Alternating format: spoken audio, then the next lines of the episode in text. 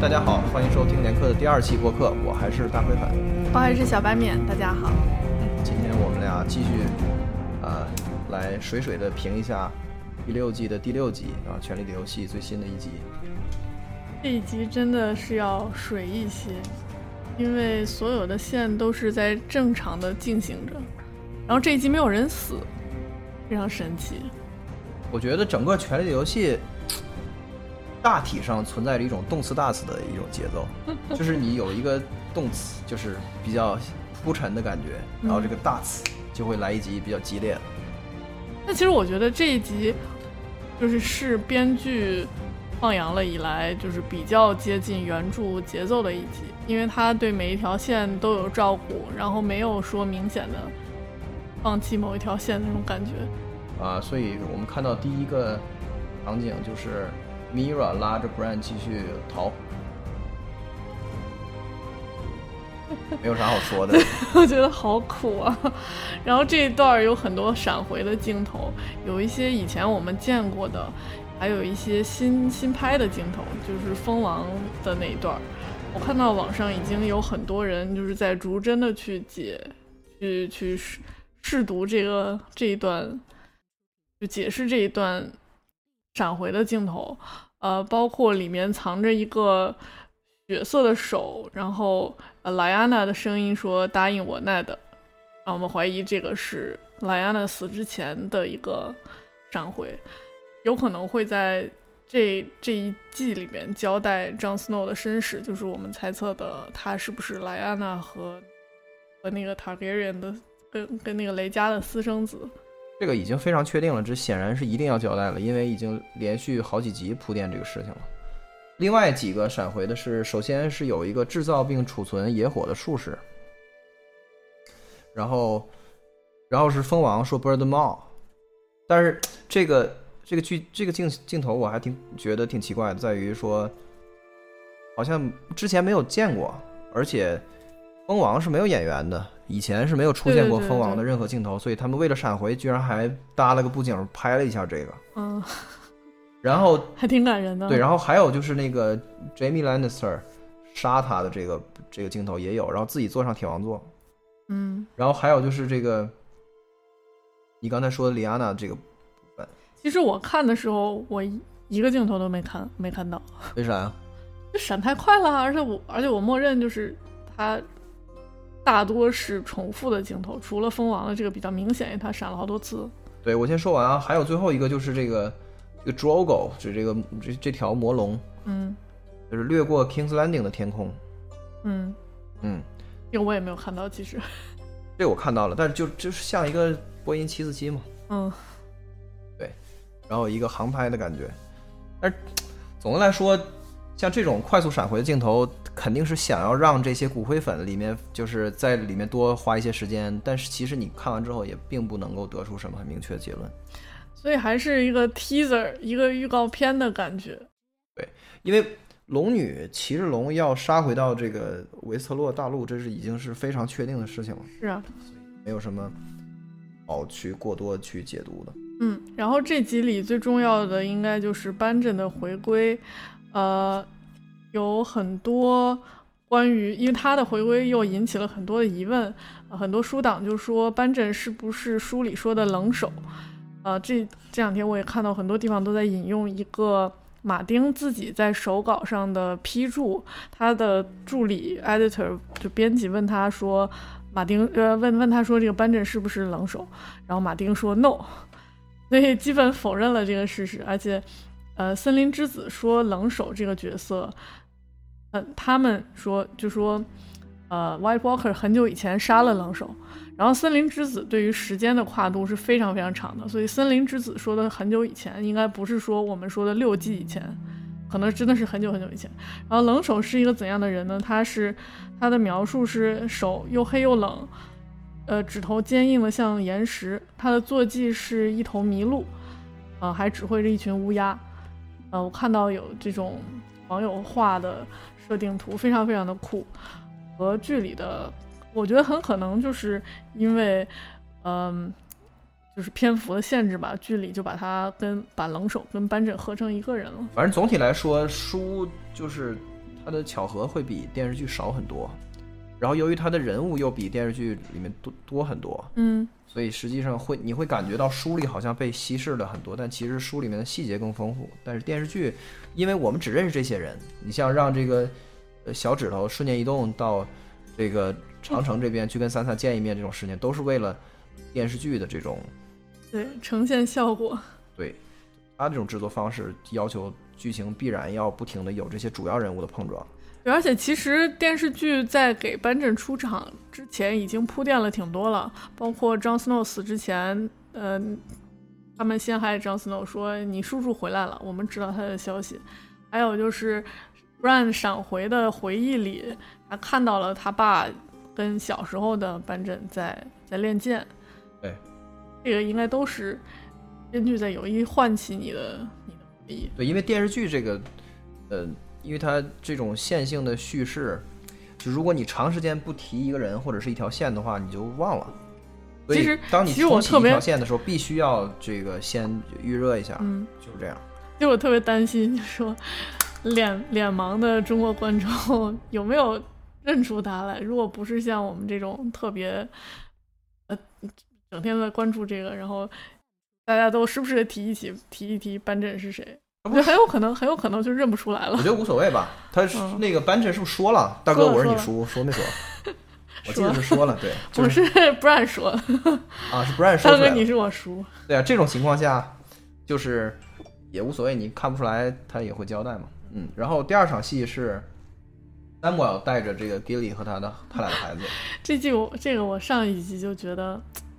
一定会非常非常的尴尬，然后果然是非常的尴尬。对，还好他们没有提，就说抱着这小孩儿是别人家的孩子。对，整个这这个呃场景，我是觉得他们的美术做的非常好，嗯，很漂亮，而且这个《权力游戏》拍到现在，这么多这个呃地方的风土民情都已经拍过了，然后在这个又引入一个新的呃军阀也好，还是这个贵族的这个家族也罢，这又能有新的这种服饰和这种呃建筑的风格，还是做的非常漂亮。你觉得他们服饰的特点有什么？就是为什么和其他的不一样呢？我也说不出来，就是它明显不是老玫瑰他们家的那个样子，也明显不是多多恩的样子。嗯，虽然它好像是介于。对介于两者之间的，就要我感觉玫瑰家跟多恩家都比较豪放，就嗯是胸前都露的比较低。嗯，但是像像那个君临，像 Lannister，还有北方的这些家族，好像都都要保守一些。那明显这个呃 Tarly 家的女的穿的穿的挺现代的，其实她们衣服挺现代的。对所以感觉 Horn Hill 这个是一呃一个久违的新势力，因为《权力的游戏》到第六季被人们所呃，反正对至少我自己觉得非常不好的一点在于，他已经没有耐心去讲任何新东西了。就不停的在讲过去的东西，然后现在又往前怎么推进，谁又死了，怎么怎么样，对对对，介绍新人物这个是挺有意思的。就好像就是引入新人物、新势力变得特别奢侈，这样，所以还是挺好看的。嗯，然后又回到了，就穿插回到了老呃那个大麻雀跟 Tommen 这边儿。这段就是我感我觉得这条线拖的时间太长了。嗯，前面的大麻雀的戏份之多，让人感觉匪夷所思。就实际上，如果你要是按照分钟数来算的话，大麻雀的戏就完全是超一线卡斯的戏了。他的他戏份很有可能应该是比 Jon Snow 还要多。对我们说说，Jamie Lannister 已经戏份已经下降到不如 Arya Stark，甚至不如大麻雀了。远远不如大麻雀在这一季里。大麻雀做思想政治工作，然后一盘接一盘，然后一个接一个拿下。其实他第一个拿下的就是他招入他麾下的那个，呃，谁的儿子啊？Lancel Lancel Lannister 是 Kevin Lannister 儿子。就现在的首相的这个孩子，然后他又做通了 Marjorie 的工作。我觉得很难是做通吧，应该就只是对我们现在说的就是表面上的样子。对对对然后 Marjorie 现在又又做通了这个 Tommen 的工作。对，所以整个我我是觉得这块儿显然是要铺陈一个超级大的一个血雨腥风的一个大场面，但是这个铺陈的过程已经好几集了，嗯，尤其是大麻雀这部分，让人觉得是有点沉闷。但因为之前上上一季的时候，呃，上上一集的时候，他们跟他妈说，我，嗯、大麻雀跟我说了一个秘密，我们不能告诉你，对然后就没说了。对，然后他们要发动政变，然后这集也没有没有展开，就被就被扼杀掉了。对，而且这一集的政变，怎么一会儿会聊到，就是也特别平淡，因为前面铺陈的挺，反正胃口吊的挺高的，对，还带着配乐，Jamie 还发表了一番演说，对，就是你忍心看着你儿子这样吗？然后怎么怎么样，就是我们要呃打败他们 怎么样，然后慷慨激昂，然后结果就是对啊，然后被人上家不战一上一季，而屈人之兵啊。对上一次我们播客的时候也说到了，就说上一集没有整个没有君临县，君临县要发生大事件，结果也没有特别大。嗯，看下一集吧，我我现在不太清楚，但是我觉得，呃，我看到有评论说这个 Marjorie 的这个呃人物的重要性现在已经呃被大幅提高了，哦至少是远远比书里面要重要的多。小玫瑰现在成为了这个《权力的游戏》里的一个非常核心的人物，因为实际上我们现在还说字面意义上的权力的游戏嗯，的部分，其实就是就是 King's Landing 这条线，其他的部分早已经就是不是权力的游戏了。对，其他部分就是实力比较重要。对，所以就是 King's Landing 的这个宫斗的这个部分呢，现在 Marjorie 自己受了很大的苦难之后，然后很显然是逐渐走进了权力的核心，而且他处在了一个可以制衡多方的角度上。嗯，这边她可以去管理国王，她老公。对，这个对她老公这个演员比比比她自己这个演员小十六岁。那 然后那边呢，他又可以去呃去制衡他的家族，肯定也会支持他。然后 Lannister 的的家族，他就也拿他没有办法。然后他现在形成了这个政教合一的这个呃局面之后，实际上他变成了这个里面就是最掌对握他是最主动的一个人，反而 Cersei 就变得非常非常的被动。而且 Cersei 这个角色自我重复，已经让了到了让我有点儿好了，我们待会儿再说。嗯然后下面是又是回到 Gilly 和 Samuel 这场戏，然后您的女神，您您的女神 Taylor Swift 已登场，已上线。对，其实打扮完了还是挺好看的，嗯。然后，呃，其实戏里面表现了几次他这个穿不明白鞋，这个一瘸一拐的这个走路的呃样子。对我看有网友说，因为 Samuel Tully 是影射，是就是是马丁自己嘛，是他在书里埋的一个自己，所以他给自己配了一个特好看的媳妇儿，对，也是一个私心。对然后这个新的家族里面所弥漫的这种父权的这种气氛，他爸实在是太像 Tywin Lannister 了，以至于有一个情节是把书里的，就是把这两个人物合并了，就是 Tywin Lannister 在在林中杀一只鹿的这个，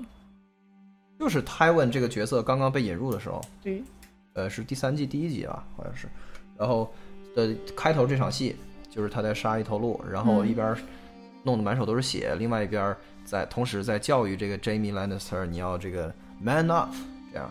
啊。所以这边也是一个类似的场景，就是这个父亲对于自己的这个不成器的大儿子非常尴尬，非常这个饭吃的实在是无情的侮辱。对，但是这个地方还有一个很重要的点题，就是他的这个弟弟，就是呃笑话他说这个这个 White Walker 根本就不存在。嗯实际上这个地方又是提醒了一遍，就是你们现在的这种狭隘的种族观念，什么你们瞧不起 Wildling，那但其实在，在眼前的这个大战面前，Wildlings 和你就完全是同一边儿的，就这些根本就不重要，包括你们对什么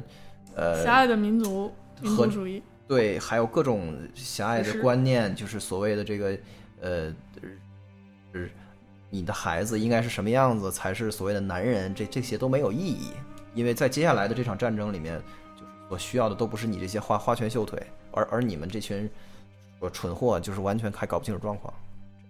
对，所以我看了一个非常有道理的视频，是啊美国一个网站叫 Vox 做的一个视频，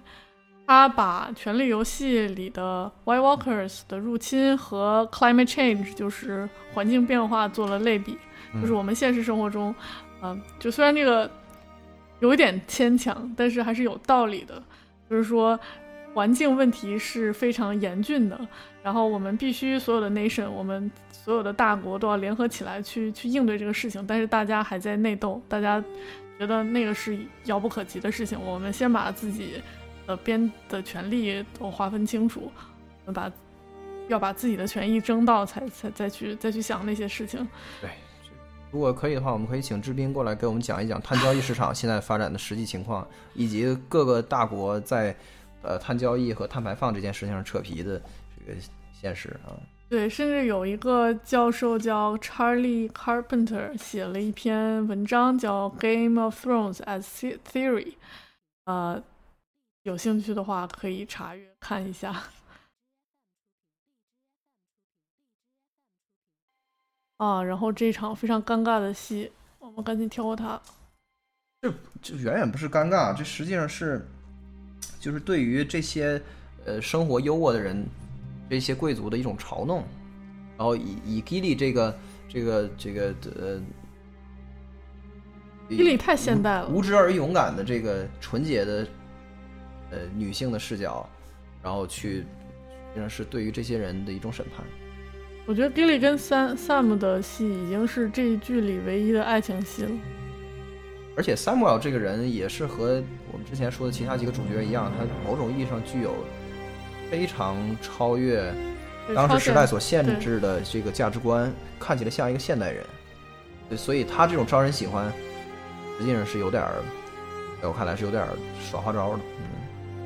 嗯，还是没有龙女耍花招。龙女就 不是耍什么花招了，龙女就是一个，她就是花招本身。对，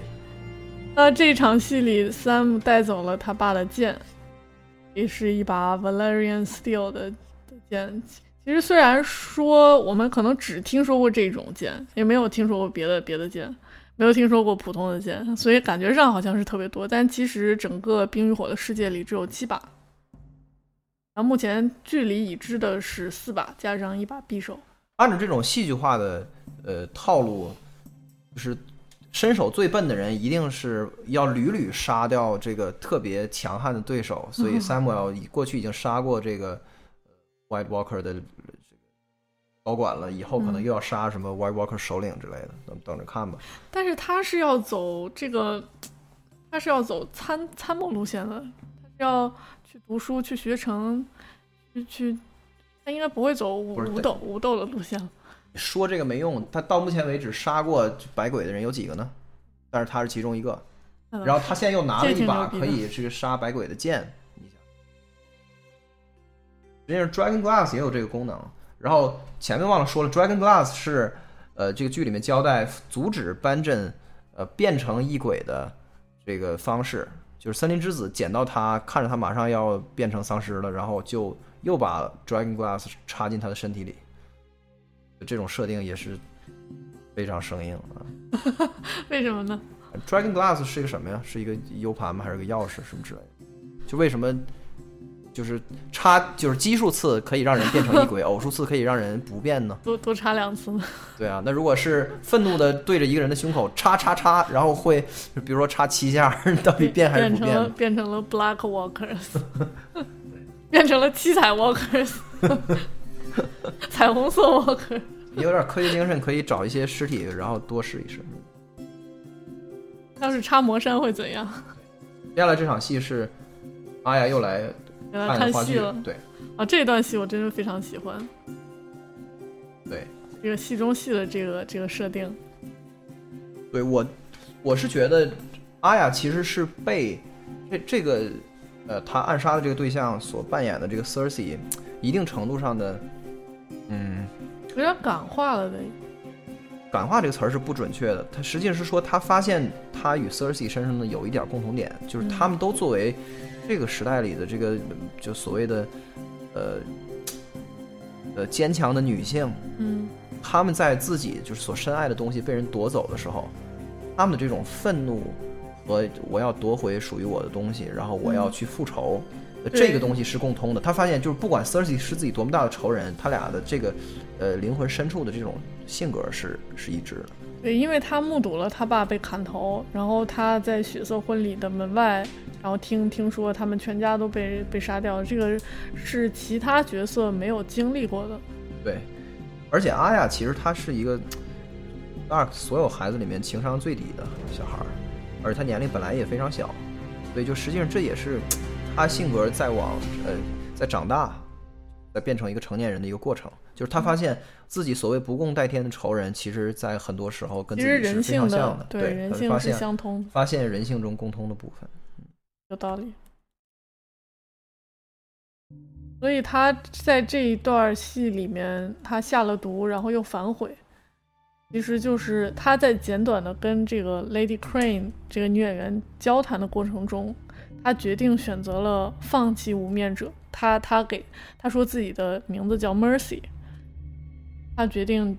其实他说出 Mercy 这个名字的时候，他已经下意识的已经做了决定了对，而且他这里面有一个金句，就是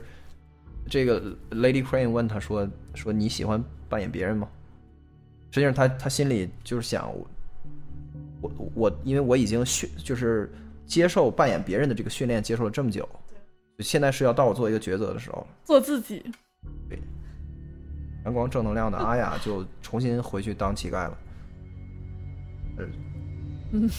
然后因为前前几集的时候，这个同班女同学折磨他，折磨的太惨了，对，所以很多很多观众都是盼着，就是说他俩在最后的决战中，然后阿雅赫干掉他，因为之前阿雅从来没有就是说正面打赢过这个这个这个 a girl，我不知道，我我跟大家的想法是相反的。我觉得这个 girl 特别惨，她连名字都没有，而且就是根本没有戏份来交代她对阿雅到底是怎么回事儿，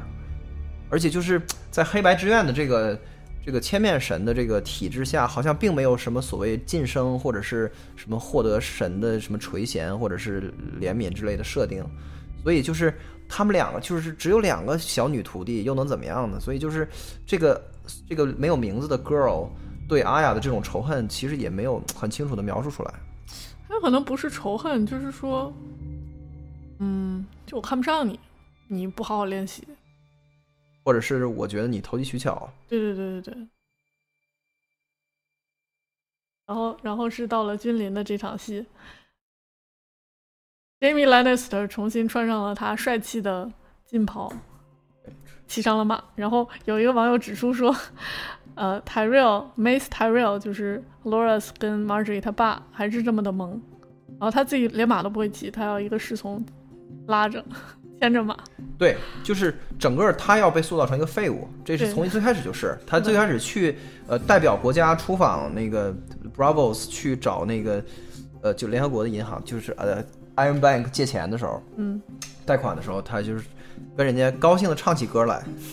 这种无厘头的剧情，其实就是在塑造他其实是个废物。对他真的好萌啊！然后，Jamie 这块儿有一个小的表情，其实是就是觉得他他觉得这边呃发表的这个战前演讲特别的挫，他觉得不禁莞尔啊就。是咦。哦，大麻雀还是挺，但是大麻雀到底想要什么呢？大麻雀是一个高尚的人啊，哦，至少到目前为止看就是这样的，他是一个完美的高尚的人，他在恢复呃这个呃政教合一的这个高尚的崇高的理想，然后让这个 New God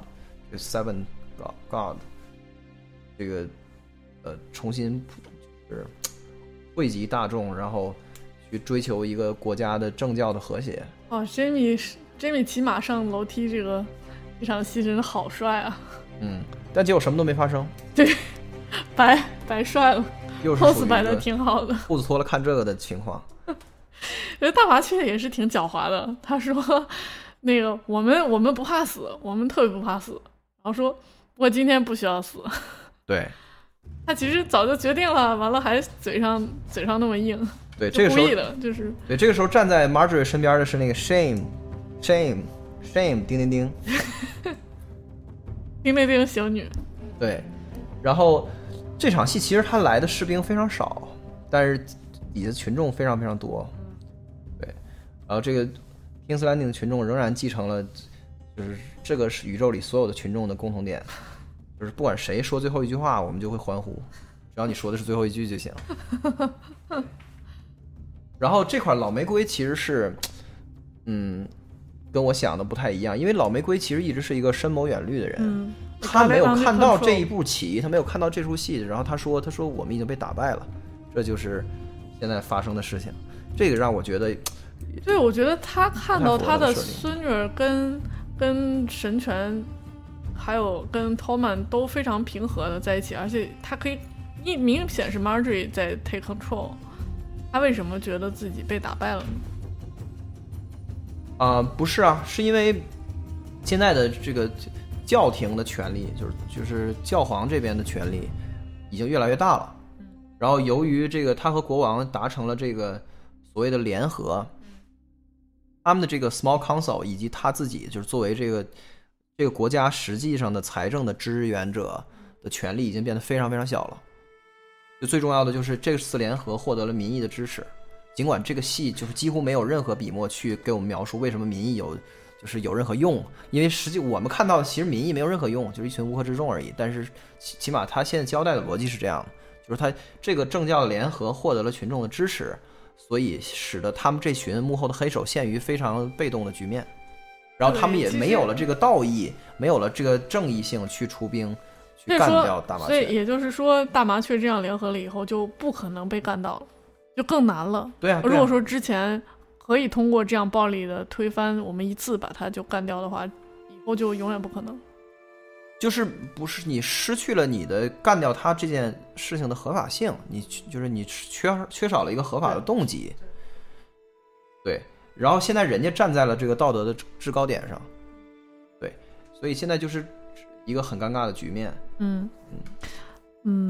而且这你看这种道德制高点，马上就体现在 Jamie Lannister 接受审判，是的，然后 Tommen 把自己的生父要派出去平定这个 River Run 的叛乱，实际上这就是一种变相的惩罚。你说，呃，这个国王之首 Kevin 在这件事上他是什么立场？我觉得这电视剧里已经把 Kevin 给放弃了，就是没有什么笔墨去描写凯文的这种心理。而且 Kevin 对他加入了这个大麻雀的儿子 Lancel Lannister 怎么看呢？他也不着急，不明白。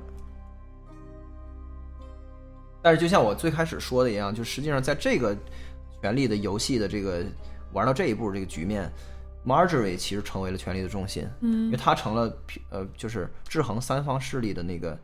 呃着力点、那个平衡点。对，而且，呃，接下来的如果有什么血雨腥风的话，一定是他大变脸的时候。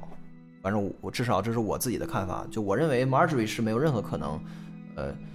真心被大麻雀的给教会了，然后成为了一个什么更好的人，乱七八糟的。对，所以就是他大变脸的时候，我们会看到一个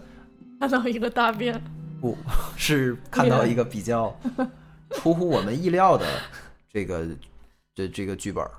而不是我们已经等了这么长时间，就等着 Cersei 然后派魔山然后一顿杀，或者是 Jamie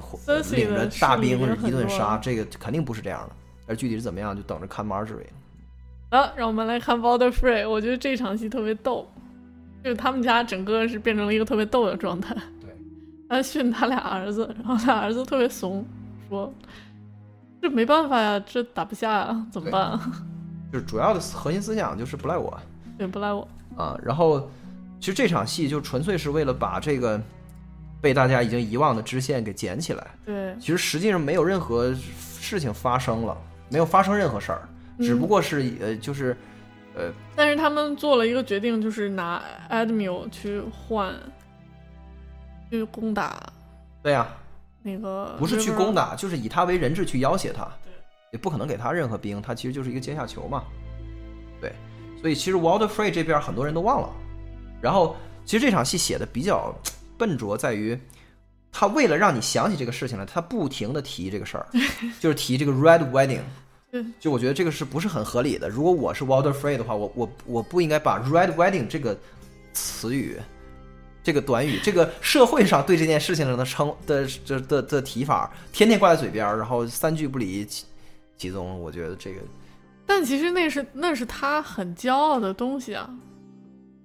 他导演了这么一出，我我不知道，我觉得他不会这样去谈论他。他至少不会不停的提 Red Wedding 这个名字。对，也是。哎，不就好像毛主席不可能每天在政政治局会议上提文化大革命特别好，文化大革命怎么怎么样，他不会提的，这是。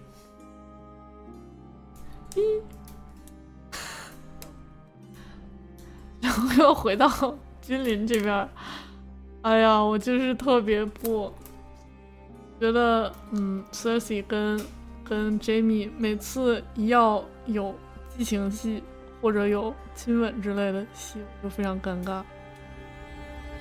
不知道他俩就是打不过别人就亲热，打不过别人就亲热，因为已经整了好多遍了。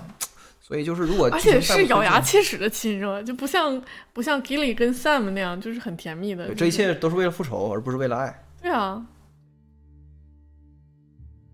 对，所以 Cersei 这个角色现在已经就是变得非常干瘪了。本来在上一季里面，他还是至少是作为一个呃主要的 King's Landing 的这个旁白者的这个就是引领剧情发展的一个人物。现在他就是变成一个不断出来自我重复的。就是我恨，我们要团结在一起，然后亲热一会儿，这样。然后我又恨。对。龙女的最后这一场戏，用知乎网友的评价来说，就是你们先等会儿，我去前面装个逼。对，然后他就去上了一架波音七四七。但是这个龙这么大，出场的时候毫无征兆，我觉得就就是，哎，反正处理的没什么意思。就基本可以可以看到，因为他这个这个 trick 已经玩了很多次了。对，你看前前面我们对好几个人的这个批评都是这个逻辑。就实际上，你这个不管龙多帅，或者是 Cersei 多么的苦大仇深，我们看的是一个戏剧，就是我们看的是一个 drama，drama 一定要有冲突。你没有冲突，你拍的多好看都没意义。龙女现在完全完全变成了一个动漫角色，对，而且又就是双眼记记起熊熊烈火，然后要就是干翻眼前的一切。对，知乎上有人把他跟《阿凡达》里对比，就说《阿凡达》有一模一样的场景。就是这些东西都不是戏剧冲突，所以我不知道我在看什么。就是一旦你重复第二遍、第三遍之后，这种雷同的感觉就非常严重。对，然后这一集又收在这儿，实际上这一集结尾是很弱的，但是但是最后我想说这个。这一集和下一集的编剧同一个人，就是本来这个剧的绝大多数剧本都是，就是呃，D.B. Weiss 和和他的搭档他们两个两个 creator 来写嘛。嗯。那实际上这一集和下一集的 writer 是一个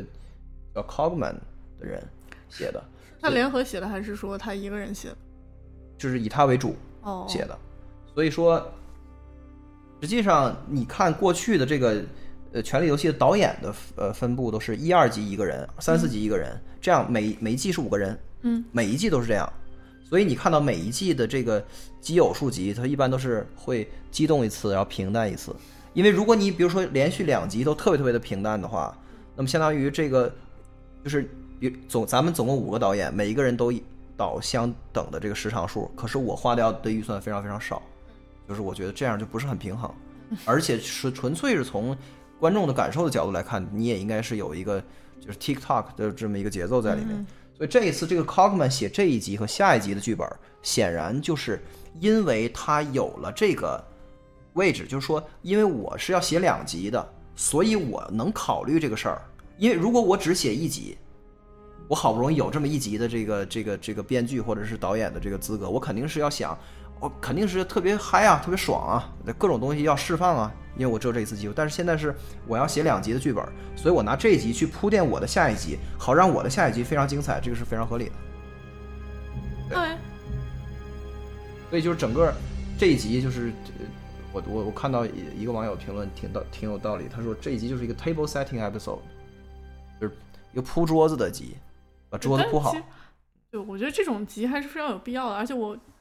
还是比较喜欢这集，我觉得他没有之前的就前两集那么墨迹。呃，我觉得 Marjorie 的，就是做 Tom 政治工作这部分还挺好看的。然后，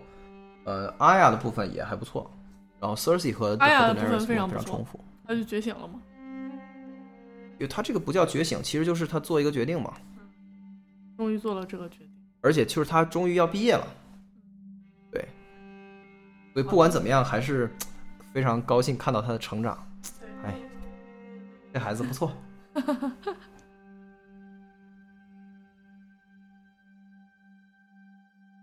最后说两个不靠谱的点啊，一个就是，呃，The Hound 这个猎狗这个人是人物，在好久以前就已经被阿雅扔在山坡上，然后生死不明。但实际上在原著里面他并没有死，而且呢，在电视剧里也，呃，给人感觉是应该可能还还会再出来，因为他这个人的是呃性格刻画还是挺丰满的。嗯，对，层大家还是挺喜欢他的。然后他和阿雅的这种关系，其实是很耐人寻味的，很很值得琢磨的。所以这一集里面，阿雅快毕业了，而且呢，呃，Cersei 在下一集将会有一个审判，就是 Trial by Combat，嗯，所以魔山要要要要出来战斗，所以也有一些不靠谱猜测说，那那魔山和他弟弟的这个这个夙愿是不是也要了结一下？虽然现在来看是非常非常勉强啊，但是就是这嗯不太可能。这两个小嗯小的这个 signal 都指向猎狗这个人物是不是应该快要回来了？毕竟连班真都回来了。对他要回来了，我觉得是一个比较非常有可能的。但是他跟魔山战斗真的是，因为首先他的战斗力已经受到了折损，嗯哼，还有就是他在经历了这个以后，反正书里写的就是说他已经变了一个人了，嗯，他去相当于皈依了，他就远离尘嚣这些事情。其实他并不喜欢这些。对，但是看他会以什么样的这个呃冲突再卷入到这个剧情里面去。然后还有一个点呢，就是这个石心夫人，因为石心夫人在就是在书里面的设定是这个呃奈德的妻子，就是 Kathleen Stark，对 c a t l i n 死之后呢，又被红衣女复活了呃，是被那个无期兄弟会复活。啊，对，被兄弟会复活。对对，然后这一集里面首首先兄弟会出来了，对就是又被提及了一次，因为兄弟会一直是我的一个心魔，我就是 觉得这个这个这魔法这么强，就是可以原地复活，满地就没了对啊，就是怎么就好几季不写呢？这个很奇怪。然后首先兄弟会又出来了，然后其次呢，嗯。故事又开始讲 River Run 这边，然后呢，呃，黑鱼这边要有一次了结，然后 Jamie Lannister 要过去，在书里面，Jamie Lannister 去 River Run 会见到 Brienne，而 Brienne 的暗示是要把 Jamie 引诱到石心夫人这边，好让石心夫人来报仇。嗯，所以从这几个角度来看，这个石心夫人的出就是从就是重新出场，可能会是一个小小的可能。尤其是其实本来大家都说不太可能了，然后现现在又说，呃，就是一个访谈里说到一个特效化妆师，然后被请来，在这一季里面有一个小小的 project，他本来觉得非常不可能，后来他接受了这个任务，对，也是一个佐证。但是 Cat Kathleen Starr 这个演员说他不会再出，反正千头万绪吧，很多这个未决的事项和未尽的人物都会在后半季里出来。这就是整个第六季的基调，就是来翻旧账，然后把过去的坑填一填，然后少挖一些新坑，这样。啊，最后我想说就是，之前在《小松奇谈》里面，就是呃，从高晓松老师这里学到的这个，呃，一种看法，我觉得在《权力游戏》里面也非常实用，就是所谓的马尔萨斯陷阱。在这个国家，如果我们把维斯洛大陆看成一个经济体的话，它的生产力、它的生产效率是没有提升的。然后再加上连年的战乱和自然灾害，再加上即将到来的异鬼，实际上他们的这个 GDP 也好，或者它至少就是狭义的说，他们的粮食产量肯定是连年降低。对，而且 Winter is coming，对，然后再加上就是气候的恶化，所以就是他们的生产力是连年降低。在这个情况下，这个诸侯纷争所需要的这个经费和资源又是非常非常的高，所以整个国家就是一个负债累累的不堪重负的局面。所以这就是注定了这是一个苦难的时代，这是没有任何解药和办法的，也不能够通过任何呃这个政客的这种呃理想或者是这个意识形态来改变。我觉得这就是一个注定的事情，所以这就是一个苦难的时代。随着人口的降低，然后人均的土地面积的提高，它的生产率又会又会慢慢就是又会慢慢回升回来，然后从而在几百年之后再进行一个循环，这个就是就是在工业革命以前的几千年人类历史一直在循环的事情。所以我们看到的《权力的游戏》其实也无非就是这个循环中的一个低谷的部分，嗯，这个跟电视剧没什么关系了，就是感慨一下。对，然后 Business Insider 在呃发过一个视频，叫《Economics of Westeros》，是从经济学的角度讲了一下这个维斯特洛大大陆的纷争，还是蛮有意思的。有兴趣的可以把这个视频找出来看一下。对，它主要讲的就是，呃，Kings Landing 这边去铁王座贷款的这个利息，他们认为是越来越高，然后他们的这个国家债务负担是越来越重。对他甚至说有一个可能性就是我呃铁王呃 Iron Bank 那边会派一个新的职业经理人来接管这个铁王座，对，听起来挺有道理。对非常科学。行，那今天的节目就到这里。啊、您收听到的是连客的第二期播客，呃，连新闻联播的连客人的客，也可以在微信公众号搜索“连客”两个字来找到我们。啊，咱们下一期再见。拜。